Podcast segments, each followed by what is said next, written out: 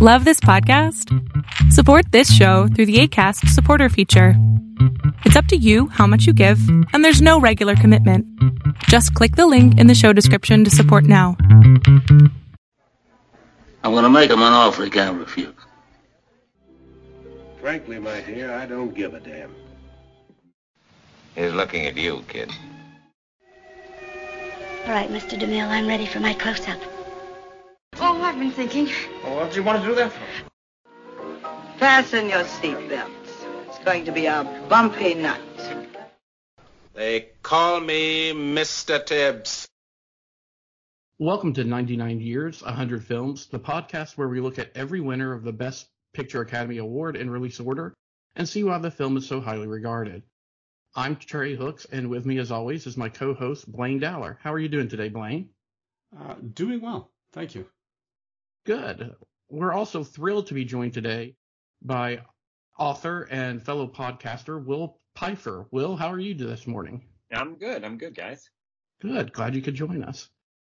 This time we're looking at the 33rd Annual Academy Awards, covering films released in 1960 and the Best Picture winner of that year, The Apartment, directed by Billy Wilder.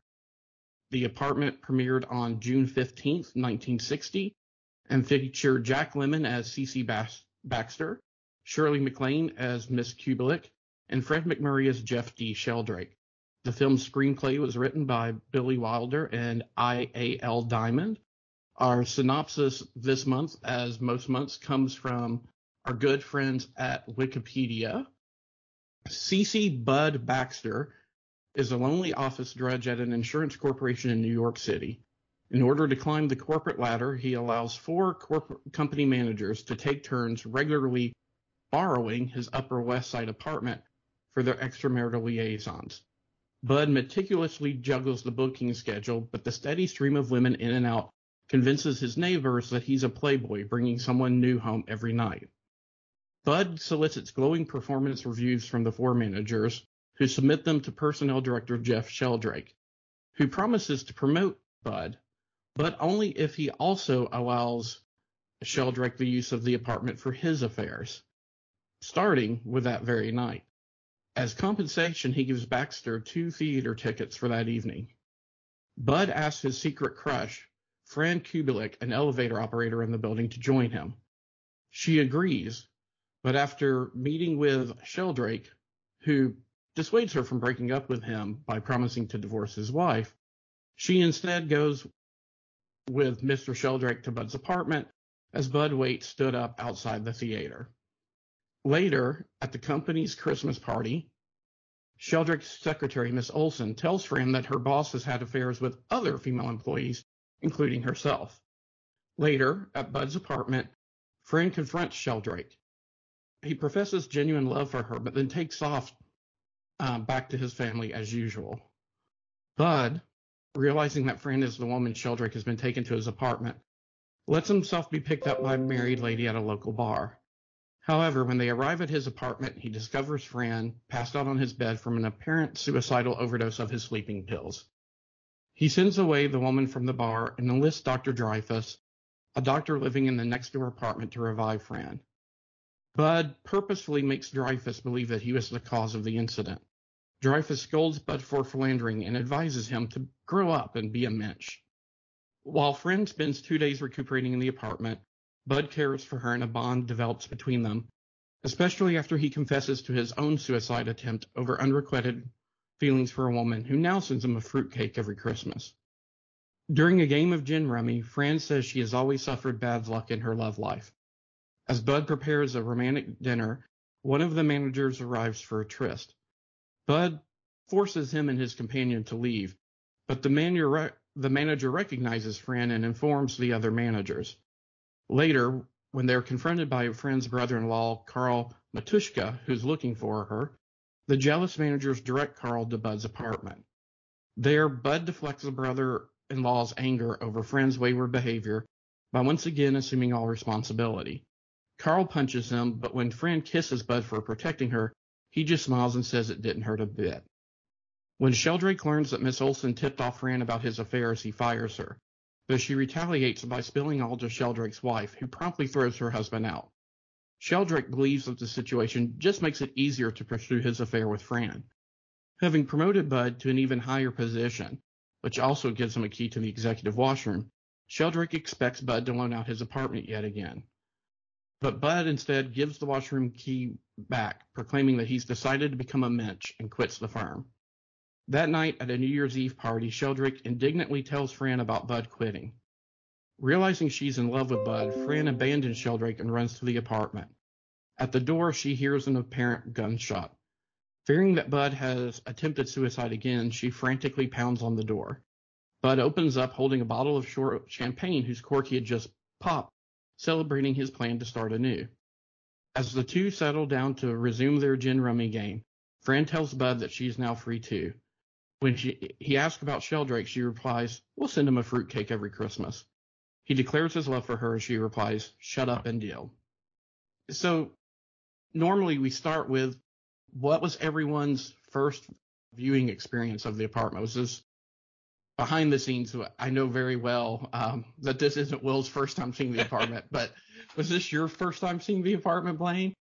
Uh, no, this is actually the third. So um, the first time I was very disappointed in it because the DVD I picked up sold it improperly. Mm-hmm. It was my second Billy Wilder film, and all the marketing on that DVD package said the team behind Some Like It Hot got back together again. This is their next comedy. And this is a comedy, but it's there, there are points where you laugh, but it's more a comedy in the traditional theater sense where the leads have a happy ending than a comedy in the outright farce of Some Like It Hot. And that DVD package prepared me for a farce like Some Like It Hot. So I didn't give it a fair shake because it's not what I expected it to be, even though the people who made that movie did not break any promises. I, I think Billy Wilder and Jack Lemmon, if we were to go back to the 1960 marketing, I doubt they were playing up the Some Like It Hot thing as much as that was. And then watched it a second time when it was discussed on the Out of Theaters podcast. And then this is the third time. Oh, what about you, Will? When did you discover the apartment? Um, it was, let's see, it must have been the early 90s. I, uh, a friend of mine and this is actually before DVD, had a videotape of it and just said, we should watch, you know, we're looking for something to watch and showed me this movie. And I loved it. I, I, it was so much more complex than I expected it to be. And it, and it, uh, it just had, you know, I really got into it. And then I, I didn't watch it again for several years. And then when it was released on DVD, I used to review DVDs for a newspaper. So whoever it was, MGM or somebody sent me a, a review copy watched it again, fell in love with it, and since then I've like bought the Blu-ray, and then I bought the Big Arrow like special edition Blu-ray with a book. I got that a couple years ago, and watch it when it's on Turner Classics. and then just yesterday I rewatched it because it's it's uh, streaming on the Criterion Channel. So I I mean I know the movie back and forth, but any excuse to watch it again. And normally I like to watch it sometime around like Christmas because it's sort of a holiday movie. It starts on November 1st and it ends on right after midnight on New Year's Eve. So it's you know it fits really well into that time schedule. But uh, yeah, I I've seen it several times and I I find something new in it every time, and I sort of appreciate it more, like sort of what it manages to do and how effortlessly it seems to do it. Yeah, I I think similarly. I probably first saw it around the late 80s, early 90s. I think the first time I saw it was either on AMC or TCM. I probably checked it out because of Jack Lemmon, but you know, I I stayed for Fred MacMurray and mm-hmm. uh and Shirley MacLaine. I I but I fell in love with this movie when I as some of our listeners probably know, I in college, I worked for uh, Suncoast Motion Picture Company, and this had to be like in the first 10 tapes that I bought with my store discount. Nice. So, what was everyone's overall impression of the film? Um, well, I'll go first, just real quick. I I will say, like, put a gun to my head, and my Letterboxd profile will, uh, prove this out. This is my all-time favorite movie, so obviously I loved it, and I loved it again.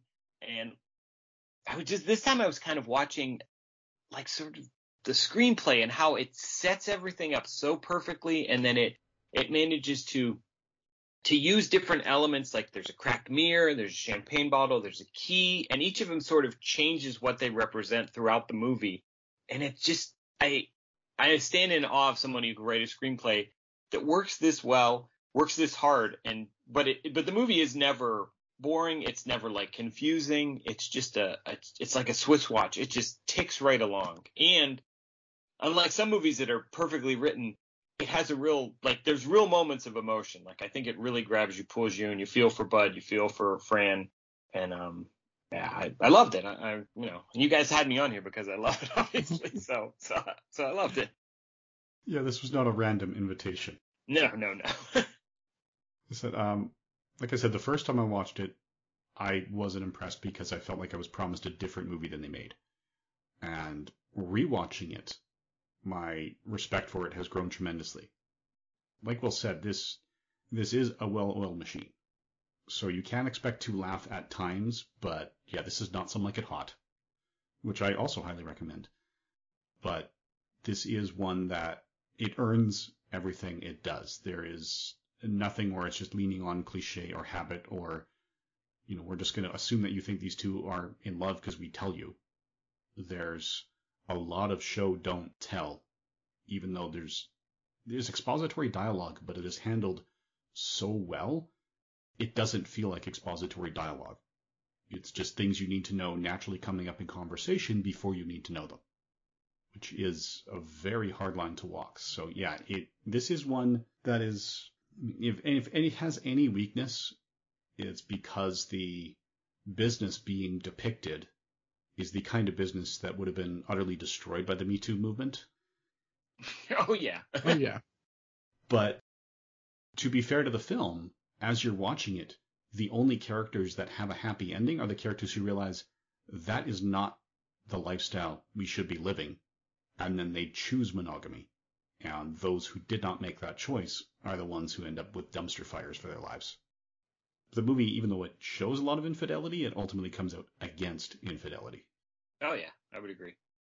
I completely get why you feel like it would be a bait and switch off of the marketing, but I think part of what I like so much about it is how much it can defy expectations depending on what your background is coming into it and we can talk more about e- each of the main leads as we go through, but Jack Lemmon gives a nice moderate performance. He's not as manic as he was as let's say Josephine and Some Like It Hot or as loud as he was in Mr. Roberts. So except for when he's playing sick, he leaves a lot behind a lot of the ticks that he typically uses in his toolkit. If you're only familiar with an older Shirley MacLaine, uh, terms from endearment are Steel Magnolias. Shirley MacLaine, uh, she really has a nice, sweet, uh, I'll say somewhat naive role here. And then what was revelatory for me was when I saw it, this film, it was early in me becoming a cinephile. So I had not yet seen the rough and tumble Fred MacMurray from the 30s or the double the double indemnity Fred MacMurray, right? I knew my three dads and Professor Brainard and you know the dad from uh, the Shaggy Dog and other Disney films. So to see him play just a complete and total scumbag was just eye opening yeah, this is not the role that CC Beck would have looked at and said, he's going to be my model for Captain Marvel. I, I, would certainly agree with that. And I just want to be absolutely clear before we go much further. While I do feel that there was bait and switch for me on that first DVD, I blame the people who put together the packaging on that DVD and not anyone involved in the actual construction of the film. Yeah, because I mean Billy Wilder over his career, I mean he did dramas, he did comedies, he did dark comedies, he did adventure movies, you know, he did a lot of different kinds yeah, he is one of those directors who proves that he is capable of making films independent of genre. Oh, definitely.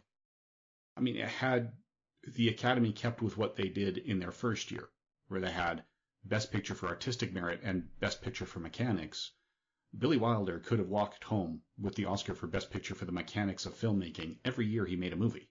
Mm-hmm. Right? He, he was that capable overall in his career, I counted, he had been nominated for best screenplay or an equivalent thereof 11 times in his career and best director eight times. I don't think that's like the most nominations anyone has ever had, but he's got to be in the top 10 if you combine the two categories together. Probably. I think John Ford has the record for most director nominations. I could be mistaken. Will's absolutely right. They run the gamut of Some Like It Hot and Sabrina on one end, and you know Stalag 17 and Sunset Boulevard on the other end, and the apartment's kind of in the middle in terms of tone.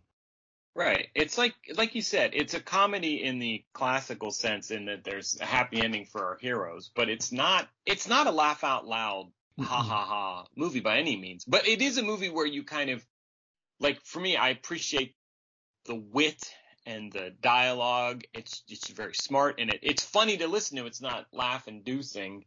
And you know, just the you know, the way everyone says like, well, that's the way it crumbles cookie wise. And you can see the executives are saying it and then Baxter picks it up, you know, he drops it in his conversation when he's he's angling to be an executive. So there's a lot of funny touches here and there. Yeah, there's there's a lot of subtle humor, but it produces a lot more smiles than than laughs. Oh, definitely. And I think this. Well, I don't. We can get to, but I uh, when we want to, but I think this movie has one of the coldest, most bleak scenes I've seen in a movie in decades. But I'll like, we can cover that whenever you want to get to that. it's such a simple scene.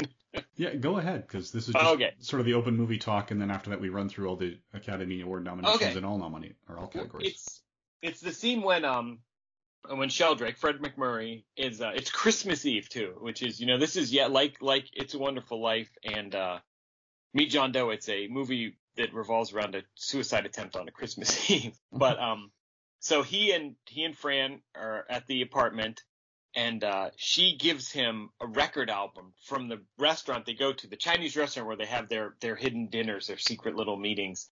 And you know, it's it's such a romantic gift because it like you know this is a symbol of our relationship. I mean, she never says any of this, but you you realize like this is what the relationship means to her, and she treasures those moments and this and that.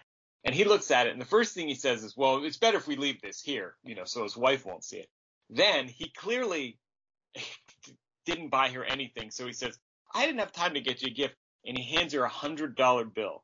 And there is a great shot of his hand extending into the frame with the hundred dollar bill, and Shirley MacLaine just looking up at him, realizing completely what he thinks of her, and it's just so bleak. And then she says, you know, she starts taking off her not her dress, but her coat and says, Well, I thought as long as it was paid for. And he's like, Oh, Fran, don't make yourself sound cheap. And she's like, Hundred dollars, that's not cheap. And it wasn't back in 1960, but I just think that scene, it's it's the opposite of funny. It's so sad and tragic. And it's you know, it's what leads to the suicide attempt.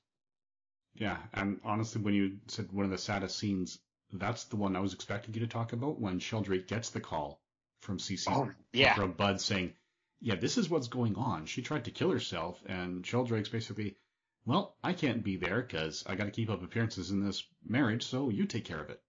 Mm-hmm. And he's at a like a picture per literally picture perfect because it's the picture on his Christmas card, like a picture perfect Christmas morning with his sons and his wife and a Christmas tree and toys under the tree. You know, it couldn't be more all American family. And then, you know, his his underling calls to tell him that his mistress tried to kill herself the night before on Christmas Eve. It's so it, but the movie is a comedy. It's it's amazing it can have such dark moments and still, you know, have moments of levity in it. hmm And it does come out, and there's moments where there's times I laughed not because it was funny, but because I was cheering. Like, Mhm. you know, when when Bud turns in the key, and it's not Right, totally right. clear until he's leaving, and Sheldrake comes back, he's like, "Oh, you gave me the wrong key," and he's going, "No, I did not. You can have your executive washroom key. I am keeping the key to my apartment."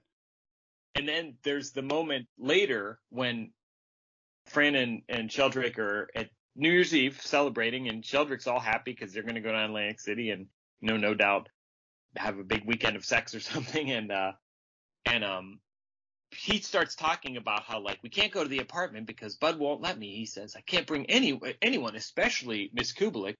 And you can see it's all like all reaction shots from Shirley MacLaine, and you can just see on her face that she's realizing that Bud loves her, and she's also realizing that she loves him. You know, it's like you can see it all coming out, and she like gets tears in her eyes, and then she starts you know, then she leaves, and and you have that moment when you she you know they it's smash cut to her running to Bud's apartment, which is, and the music swells. It's just such a great scene.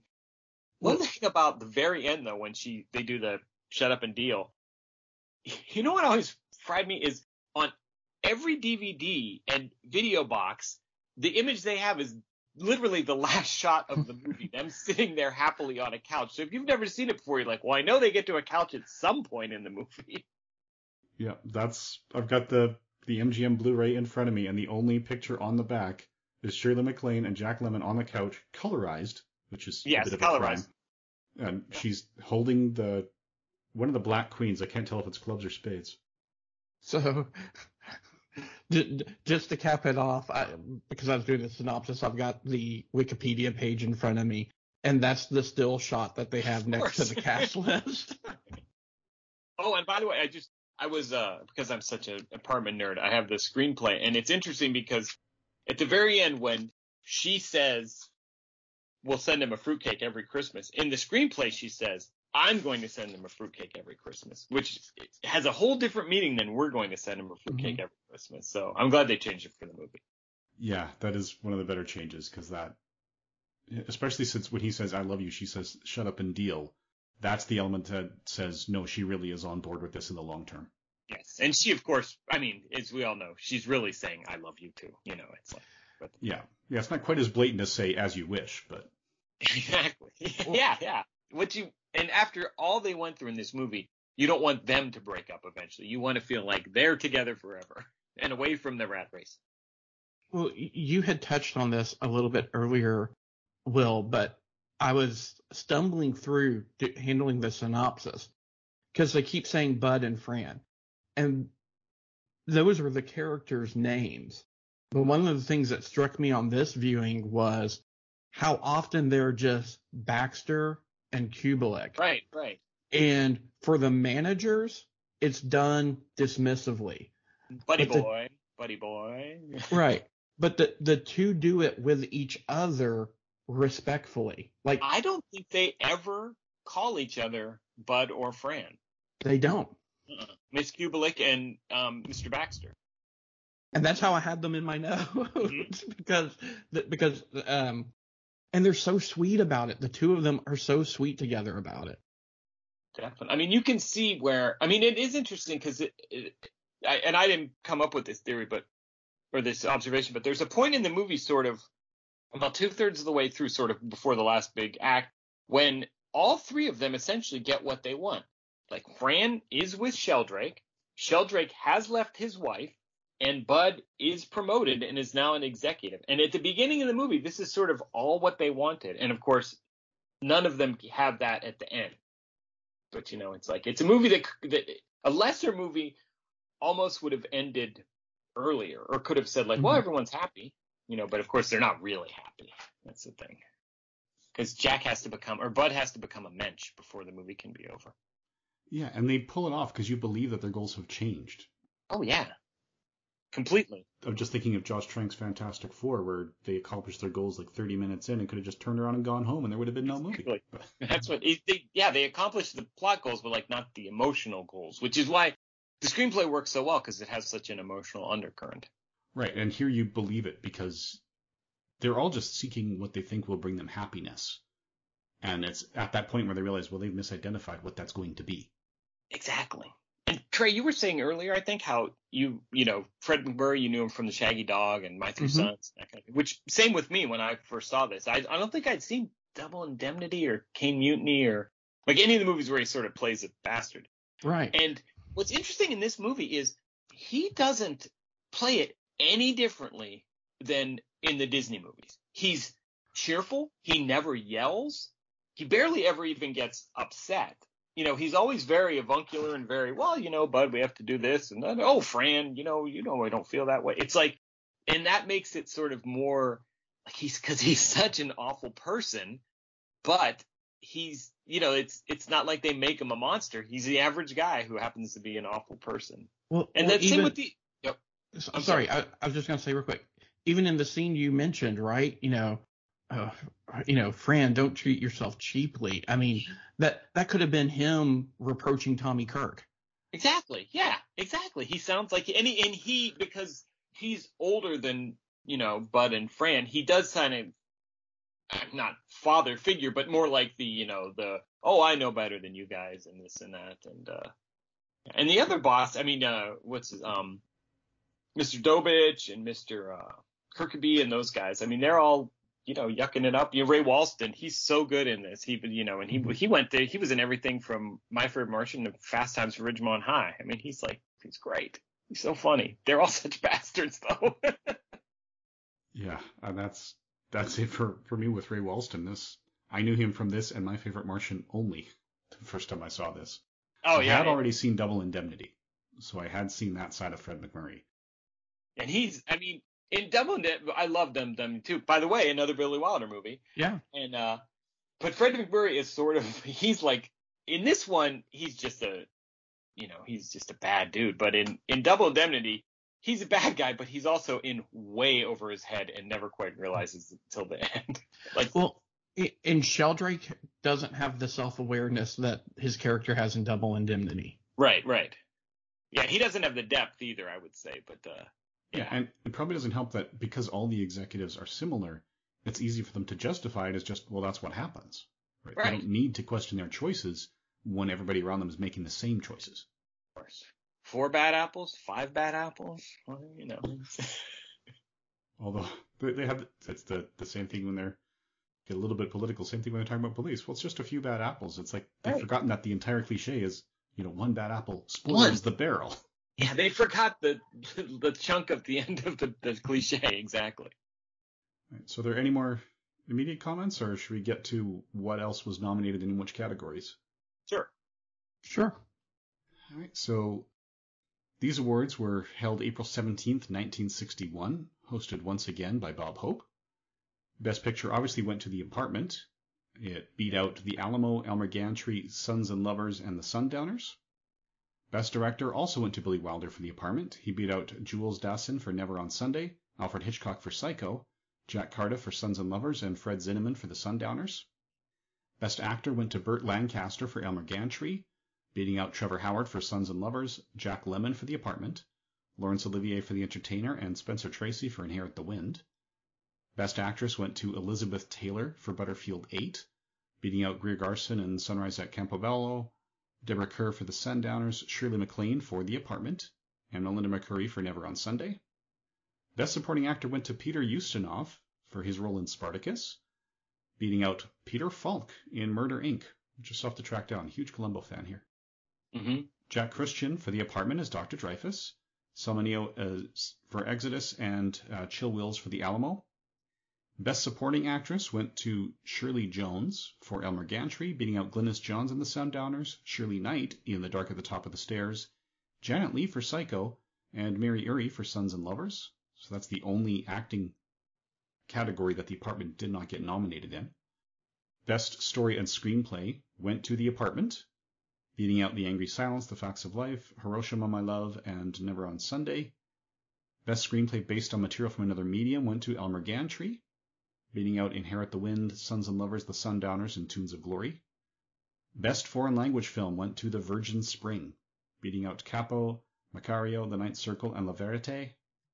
Best Documentary went to The Horse with the Flying Tail, beating out Rebel in Paradise. Best Documentary Short Subject, sorry, the previous was Documentary Feature. Uh, the short subject went to Giuseppina, if I pronounced that correctly, beating out Beyond Silence, A City Called Copenhagen, George Grosz' Interregnum, and Universe. Best live action short subject went to Day of the Painter, beating out The Creation of Woman, Islands of the Sea, A Sport is Born. Best short subject cartoons went to Munro, beating out Goliath 2, High Note, Mouse and Garden, and A Place in the Sun. Best music score of a dramatic or comedy picture went to Exodus by Ernest Gold, beating out The Alamo, Elmer Gantry, The Magnificent Seven, and Spartacus. I gotta hear the Exodus soundtrack if that beat out Magnificent Seven. Best scoring of a musical went to Song Without End, beating out Bells Are Ringing, Can Can, Let's Make Love, and Pepe. The best song was the title track from Never on Sunday, beating out the second time around from High Time, Far Away Part of Town from Pepe, The Green Leaves of Summer from The Alamo, and the title track from The Facts of Life. Best Sound went to The Alamo, beating out The Apartment, Cimarron, Pepe, and Sunrise at Campobello. And yes, the Cimarron is a remake of the film that Trey and I discussed many podcasts ago. Best Art Direction Black and White went to The Apartment, beating out Facts of Life, Psycho, Sons and Lovers, and Visit to a Small Planet. Best Art Direction Color went to Spartacus, beating out Cimarron, It Started at Naples, Pepe, and Sunrise at Campobello. Best Cinematography Black and White went to Sons and Lovers, beating out The Apartment, Facts of Life, Inherit the Wind, and Psycho. Best Cinematography Color went to Spartacus, beating out The Alamo, Butterfield 8, Exodus, and Pepe.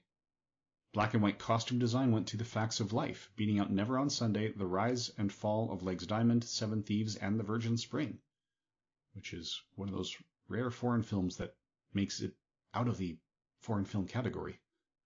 Best costume design color went to Spartacus, beating out Can Can, Midnight Lace, Pepe, and Sunrise at Campobello.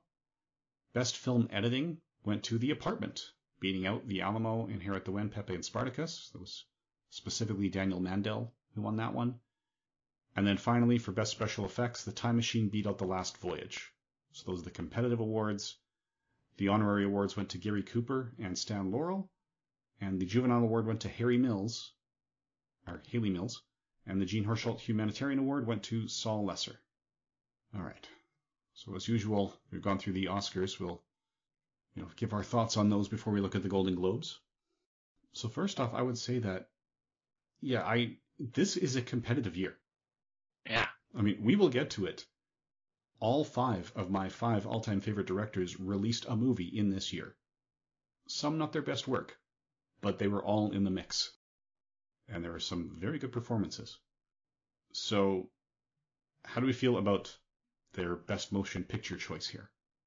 I mean, obviously, you know, I'll agree with it. But you know, the one the one that wasn't nominated for Best Picture that is like it's right close on my all time list with Apartment is Psycho. You know, Hitchcock Yeah. got the nomination, but I mean Psycho, it's such an amazing movie and it's like some—you know, every so often I'll be like, Do I like the apartment better or Psycho? It always lands on the apartment, but Psycho, it's no slouch. So but it's the kind of movie that was not going to get nominated for Best Picture back then. Not Yeah. I- this year's kind of a, an odd year. Um, you know, but just for Will's benefit, when I prepare for the podcast, I'll watch the film that we're going to be talking about, and then I use Letterboxd and the films that would be eligible. I try to watch one a week of wow. what were like the popular, or, you know, what have the popular votes. But like for 1960, and these aren't, you know, slouch films. It was, you know, The Apartment, Psycho, Spartacus, Magnificent Seven, and the original um, Village of the Damned. So normally when I do that, I get at least the winner and one or two of the competitors, but this time that didn't happen. And I'm aware of the Alamo and Elmer Gantry, but I haven't gotten around to seeing those yet. So just with what was nominated, of course, The Apartment, it, it's a great film. I love it. And it's the only one out of the ones that I, I've seen. You know, I, I don't know that you want to talk about, you know, uh, other things from that year yet, um, Blaine, but just from what was nominated, I have no issues with The Apartment winning. Yeah, I would I would agree that of those on that nominee list, The Apartment is the hands down winner. But Psycho is a glaring omission. hmm I would say of the English language films released this year, Psycho is really the only contender for Best Picture.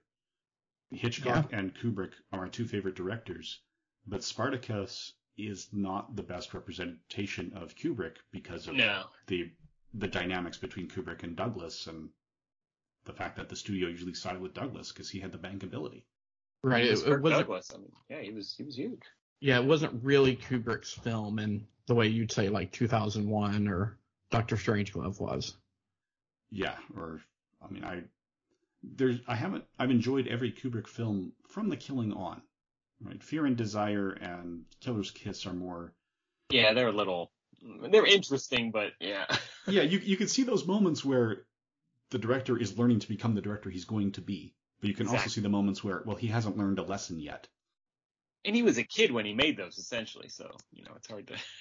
yeah, I mean, it's he tried to have fear and desire destroyed. Um, he he said it was like the crayon scratchings of a child on his mother's fridge. so, they, but when they found someone found a copy, and they started distributing it without his consent because they didn't need it because of the copyrights. So the Kubrick estate said, okay, you know what? If it's out there, let's at least own it. So, yeah. But yeah, I think from the killing on, he didn't really have a failed film. And yeah, Spartacus is one of the weaker ones there. But, you know, still a good movie. I would have been happy if Spartacus had been nominated, but it did not deserve the win. Mm-hmm. Not compared to the others. Getting to the the other films, Ingmar Bergman is also in my top five. I am happy The Virgin Spring took Best Foreign Language Film. And as we know, it took until far more recently before Best Foreign Language would also take Best Picture. Right. And The Virgin Spring, you know, was uh, semi remade, what about 15 years later, 12 years later, as uh, Last House on the Left. mm. It's the same plot. it's not the same artistic level, but it's the same story. Yeah, well, in the, the 50s, 60s, 70s, that's how Hollywood brought the foreign films over. Just look Yep. at Magnificent Seven from 1960. This is- Completely. Yes. People aren't going to watch a three-hour Japanese samurai film, so let's just make it a western. We'll put cowboys in it, then they'll watch it. And it's a good movie, but you know, it's not Seven Samurai. Yeah.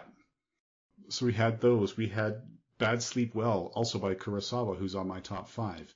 And then Fritz Lang is the other one that rounds it out, but his uh, Dr. Mabuse film from this year was definitely one of the lesser Mabuse films Yeah, oh yeah. that he made. This is twilight of his career. You know, now that you say that, Will, why isn't? Oh God, I just blanked on his name. Why isn't Eli Wallach on here for Best Supporting Actor? Gosh, I- Yeah. I, mean, I don't know. I mean, like, not trying to take anything away from Peter uh, Ustinov, but his performance in Magnificent Seven was as good as Ustinov's performance in Spartacus. So that's that's an omission, I think. Oh no. Um, well, I mean, and you can always, you know, with the Oscars, there's, you know, there's always politics. There's always this person they felt deserved it. Somebody's British, so maybe they give it, you know, they want a British guy to win it. Or, you know, I mean, it's all, it's, you know, it. I the Oscars. I mean, sometimes it seems it's only accidentally that they reward the best work that year. yeah. Well, well, like I, I would have been happy in a world in which maybe Apartment won Best Wit Picture, but Hitchcock won Best Director, or vice versa. Like, I would have been satisfied if in this year both Psycho and The Apartment were nominated in both picture and director, and one got one and the other got the other. I would have been content with that. I could have lived with that. I mean, I love Billy Wilder as a director, and I think The Apartment is beautifully directed. But yeah, I could live with that.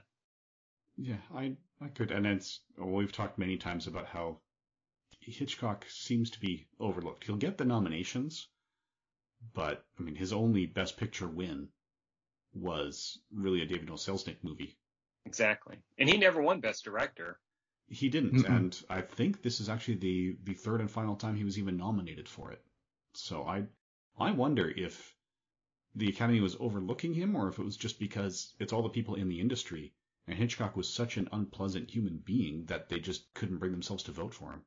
Also, you know, I mean, we love Psycho now, but when Psycho came out, I mean, it was a huge hit, but a lot of people thought it was like it was unpleasant and it was it was nasty and it was a, a mean, brutal, you know, movie. I mean, it wasn't seen as this sort of classic black and white movie. It was seen like, why is the nice man who made North by Northwest making a bloody movie where our big star gets slashed to death in a shower by a man in a dress? You know, I mean, it was seen as an unsavory kind of movie, so I'm not surprised. It, it deserved a nomination, but I'm not surprised it wasn't nominated.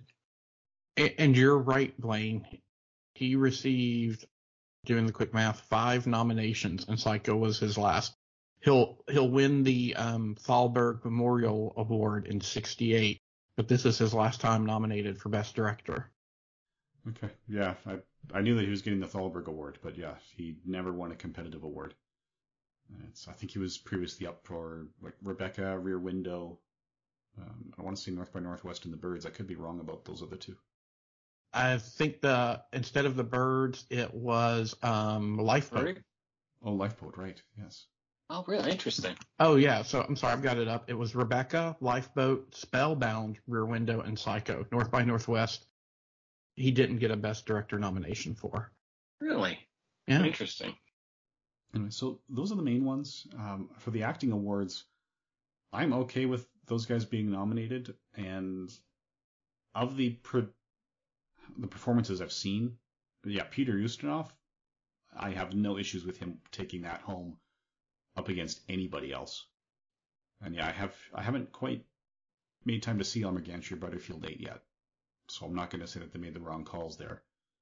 But yeah, the the people from the from the apartment definitely deserve the nominations. Yeah, Jack Kruschen is really good. He brings a real like he's the one who sort of guides Baxter along his humanity, you know, and yeah, and it, he does give some of the good laughs when he's you know because when everyone thinks that it's Baxter bringing a different woman home every Right. single night, sometimes more than one a night.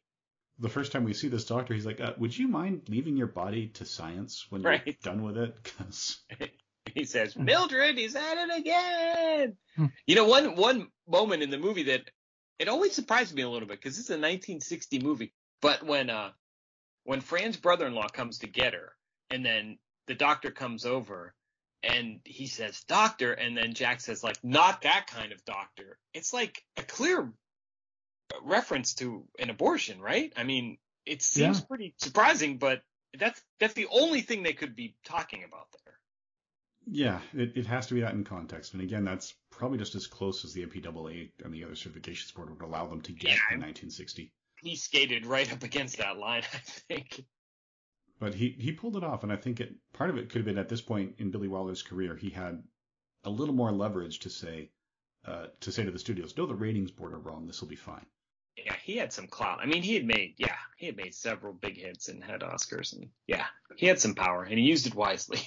Yeah, he was to contemporary audiences. If you're not familiar with Billy Wilder's career, I think the closest modern example would be Spielberg. mm-hmm. Yeah. A huge variety of genres, almost all of which are financially successful. So, which is the other thing you need to be able to tell the studios what to do instead of vice versa. And at this point, he was 20 plus years into his career. I mean, he had you know as a director, so he was you know he was a Hollywood mainstay. Well, and as we mentioned at the top of the show, he was a double threat. I mean, he frequently had a writing partner, but he has more screenplay nominations and wins than he has director nominations and wins. Exactly. Yeah. He, I mean, yeah, Spielberg, for all his talent, isn't a writer, but yeah, Billy Wilder, and he was a writer before he was a director too. Yeah, and I think part of what helps Billy Wilder with his direction is probably how strong his scripts are. Mm-hmm. I mean, I haven't read the screenplay, which I know Will has right there at hand, but it wouldn't surprise me if Holding it, but it's it's tight. yeah, it wouldn't surprise me if a mediocre director could make a great film based on a Billy Wilder screenplay if you just decide not to screw it up and just do what the Mhm. page says. Exactly. Uh, So if we are done with the Academy Awards, we can move on to the Golden Globes for the year. Skimming just the winners, the best drama went to Spartacus, best comedy went to The Apartment, and best musical is Song Without End. Best actor in a drama went to Burt Lancaster for Elmer Gantry. Best actress in a drama went to Greer Garson for Sunrise at Campobello. Uh, Elizabeth Taylor was nominated, so those lists are similar. Best Actor in a Comedy or Musical did go to Jack Lemmon for The Apartment.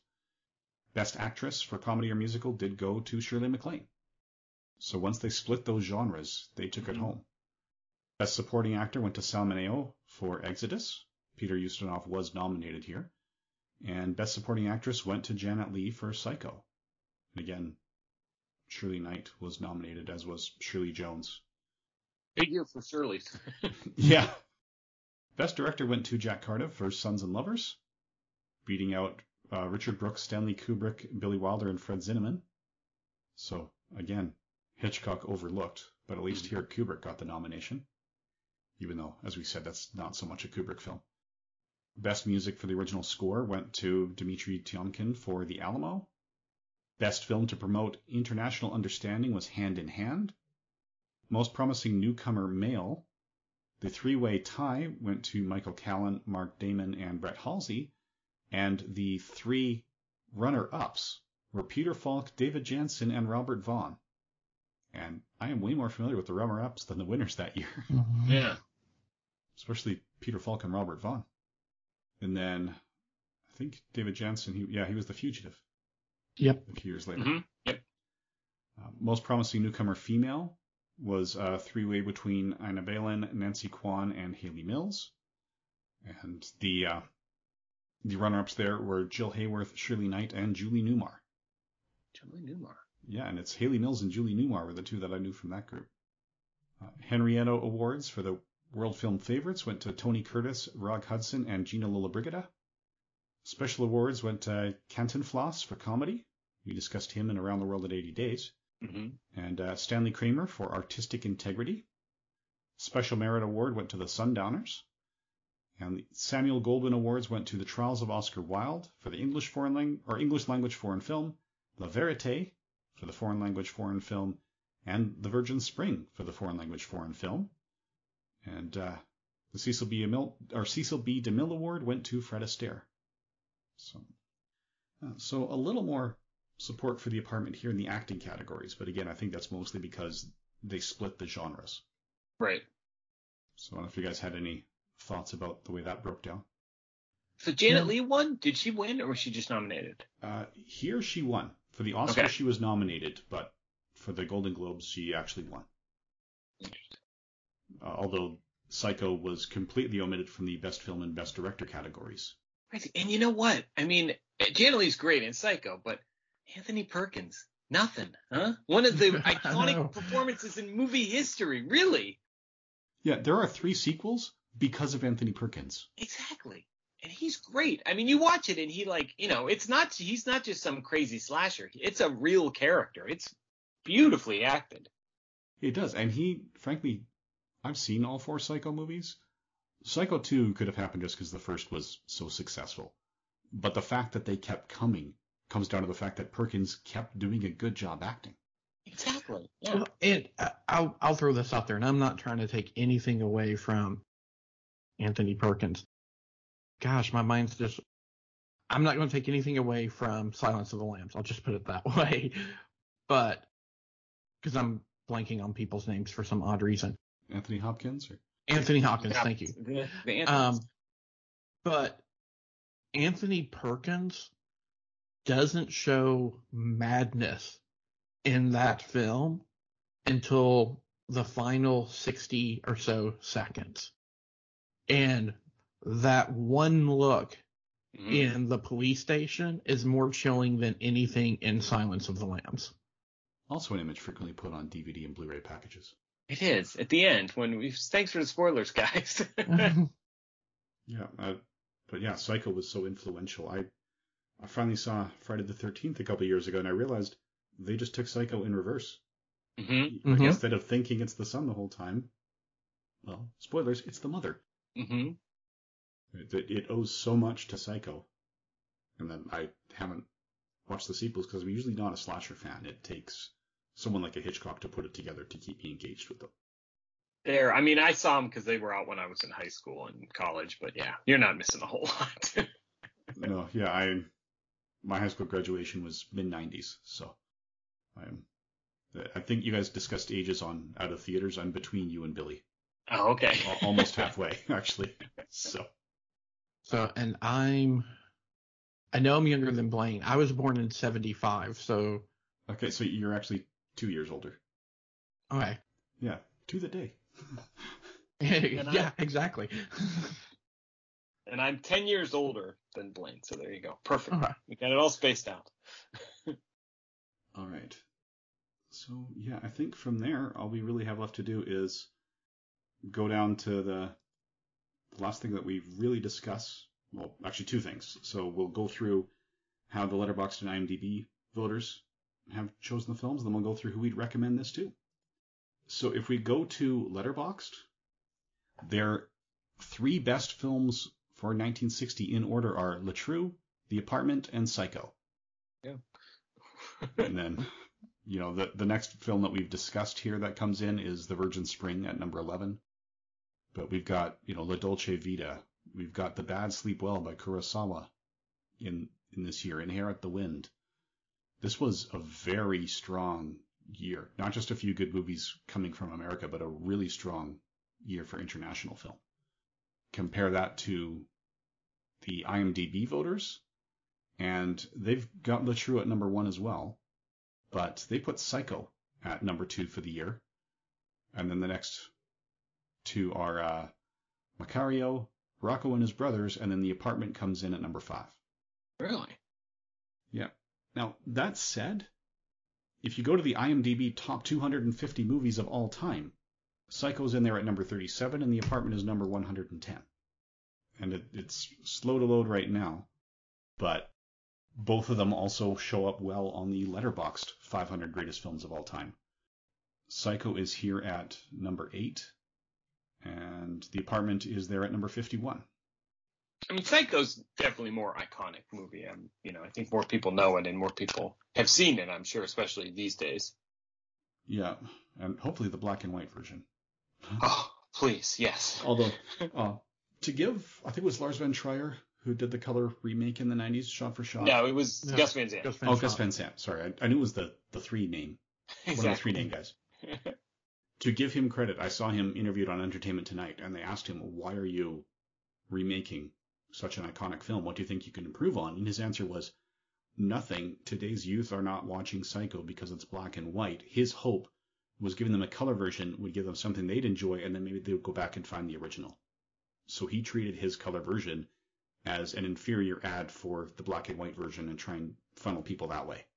And he was saying that before it came out. So I saw it in the theater with my wife, and it's uh, I don't know. I mean, it's not bad. It's just unnecessary, but it is kind of interesting, especially if you really know Psycho, to kind of watch it and be like, oh yeah, he changed this one little thing here, and oh that's this.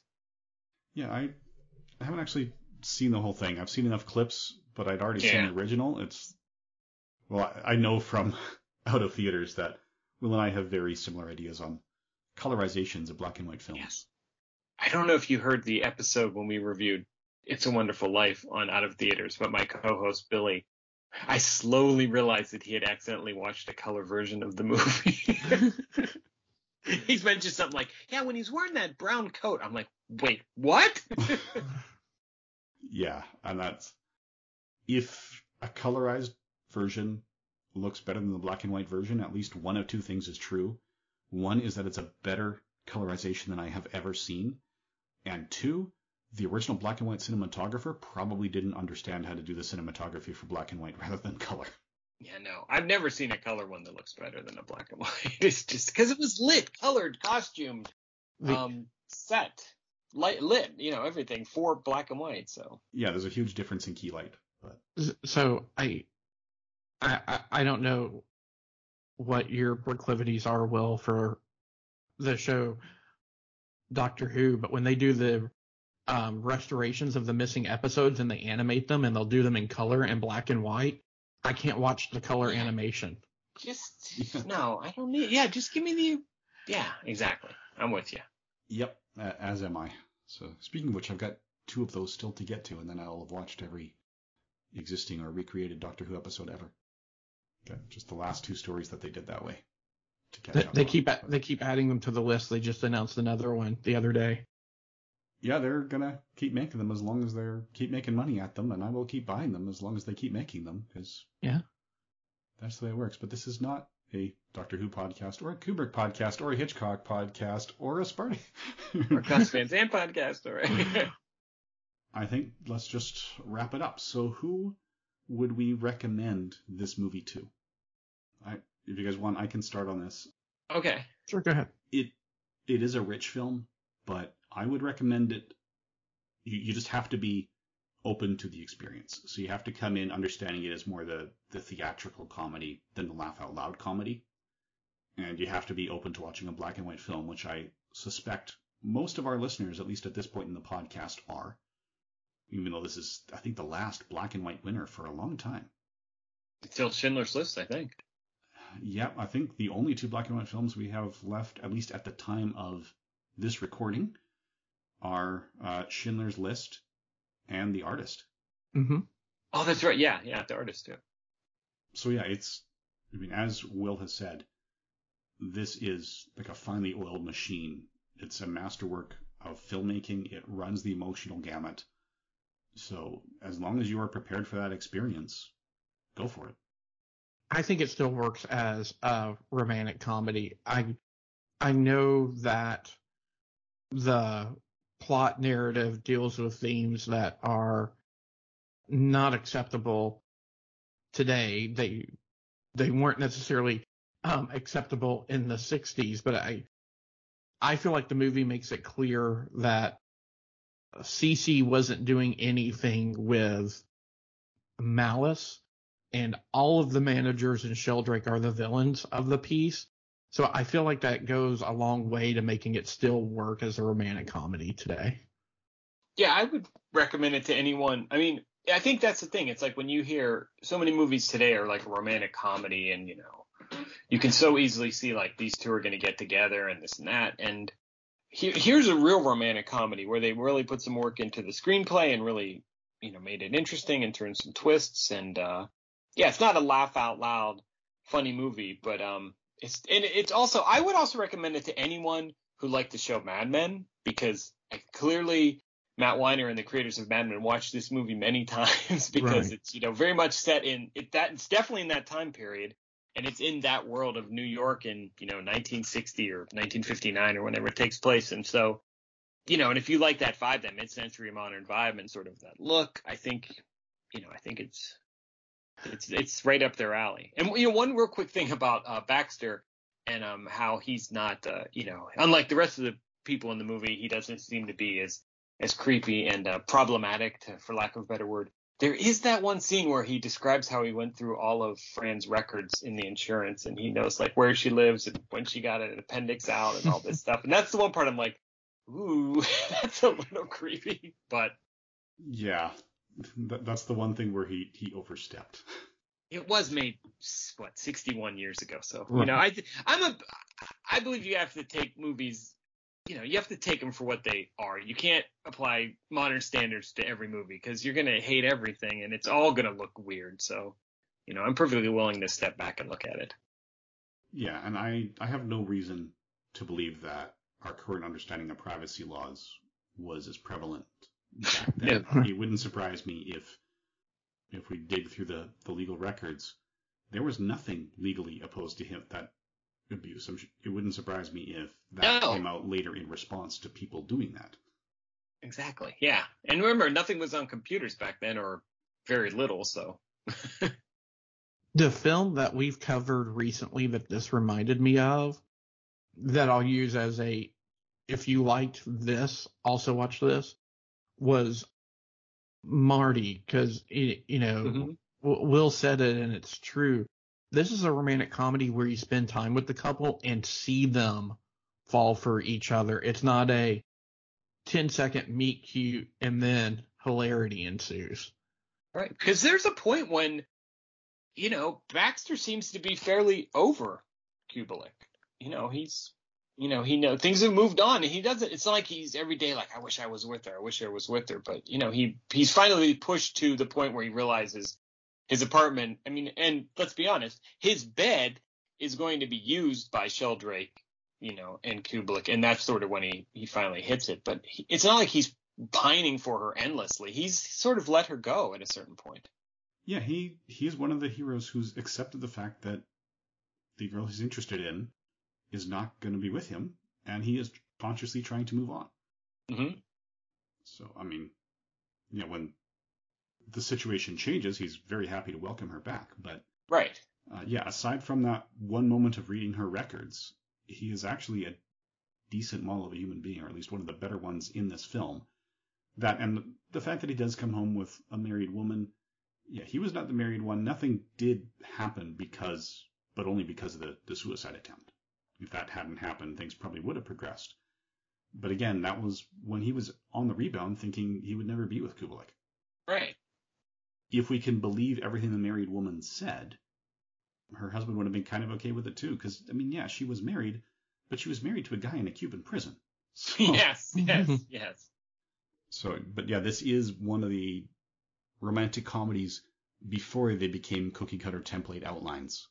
Where I mean, the university I went to actually had uh, two film studies courses on genres. One was romantic comedy and one was westerns. And they picked those genres because there were so many movies where you could just sit down, write one outline, and then watch 15 movies that fit it. Exactly. Like point for point. And that's especially the romantic comedies where the one that always drove me nuts is the, a lot of the romantic comedies in the 80s and 90s. When you meet the couple who are ultimately and obviously going to be together, at least one of them was in a relationship with someone who they deliberately made unlikable so that the audience would be okay when the romantic lead cheats on them later in the movie, setting it up. Exactly. They do something like really bad, like off cam, you know, off, you know, something. They kick a kid, probably not kick a kid, but you know what I mean. But right. Yeah, if it's the girlfriend of the male lead, then they just tend to make her dominating and, and overbearing. Exactly. Yeah, exactly. And you know, Fred MacMurray, for all the awful things he does, he's always pleasant. You know, he's not like deliberately. You know, you get the feeling he doesn't see that he's doing anything wrong. Really, he figures he's the good guy in his story. He's not, but yeah, he is just pursuing his own happiness with no thoughts to what consequences that'll have on others. So it's not a malicious evil. It's uh, an un. It's a, just a lack of empathy mm-hmm. that causes him to make poor decisions that hurt others. But he's never stopping to think about what impact his decisions are going to have. Right, and he thinks he's doing Baxter a big favor. You know, he's giving Baxter what he wanted. Mm-hmm. And Baxter thought it was what he wanted, so he was going along with it. Sure. Mm-hmm. Yeah, so that's yeah, I think that's where we're at. So, um, unless there's any final thoughts, we can wrap things up. So, and Will, you've got a, a couple podcasts that you are involved with as well. Yeah, they're uh, they're sort of on hiatus now, but um, I do, as we mentioned, I do out of theaters podcast with my uh, friend and co-host Billy Culpa. The premise sort of is, you know, I've seen nine million movies in my long life, and Billy's seen fewer because you know he's younger than I am. So I'll introduce a movie he'll watch it and then maybe uh, we'll see how a classic, you know, maybe the classic isn't such a classic after all, or maybe he does end up liking it. So that's one. And then um, I do pictures in pic- with pictures within pictures with my friends Ben Teed and Zach Cruzy, and that's a comic book centered podcast. Again, we're still on hiatus, but both of these are available wherever you find your podcast. So if you if you fell in love with my voice over the past hour or so and you want to hear more of it, that's where you can find it. Oh, and one more. I'm doing a um I almost forgot. I'm doing a Quentin Tarantino focused podcast with the guys from Around Comics, Brian Salazar and Chris Eastman. Okay.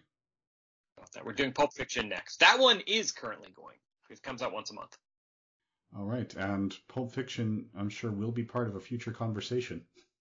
It was nominated but did not win in right. a year where there's a lot of debate about that year. I think everyone agrees that the Academy made the wrong choice. There's just debate about what the right choice was. You know, my favorite movie, one of my like five favorite movies of all time came out that year, and it was not nominated at all. But it's The Hudsucker Proxy. I love that movie. Oh, and see, my pick for Best Picture that year was also not nominated uh, in the main category, and it even lost the Best Foreign Language Film. I'm I'm a big fan of Chungking Express. Oh yeah, yeah because there's a movie that has endured. It's it's funny it didn't win best foreign language because it's definitely still in the conversation.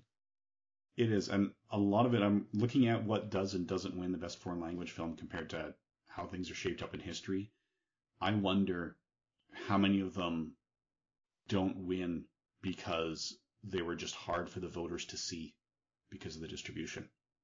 So you know maybe right. That, yeah, people said, oh, well, I saw that I saw these two nominees, and this was the better of those two. I didn't see those other three.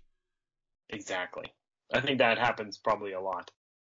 Yeah, that is one thing I will give the modern voters. Apparently, um, it's they they are going out of their way to make sure anything that's nominated, the the voters have options to it. With you know, uh, John Siuntres on Word Balloon, when he was a, a SAG member with his radio job, there was screener sites so he could log in as a SAG member and watch what was nominated or get DVDs in the mail. So, you know, they were making sure everyone had access, which nice. It, it's a good thing, and it would not have been nearly as easy in 1960. No, no, no, no. I mean, there was no home video. There was, you know, nothing.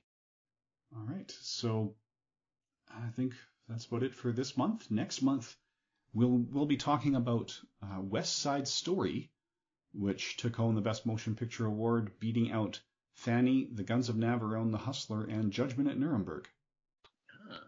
So, directed by Robert Wise in what I would say is about nine years after his best film.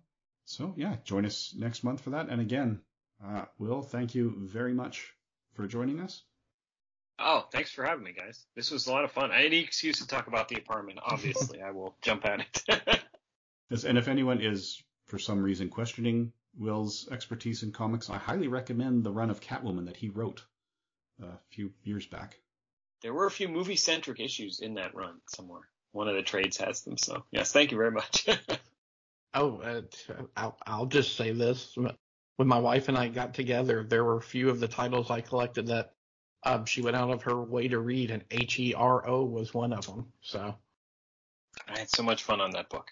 I keep wishing they'll collect the whole thing, but yeah, that was great though. That was a lot of fun. Yeah, there's sometimes the collection logic escapes me. I have nothing to do with that. oh, I'm I'm sure because I've I've spoken to, to creators going, hey, if you're coming to the Edmonton Expo this year, can I get you to sign the hardcover of this thing you're writing? And you know, the response I got was, "There's going to be hardcovers. I got to start coming to staff meetings." Oh, yeah. I mean, I know when it shows up. Like if they send me a comp copy, that's essentially when I know it's coming out.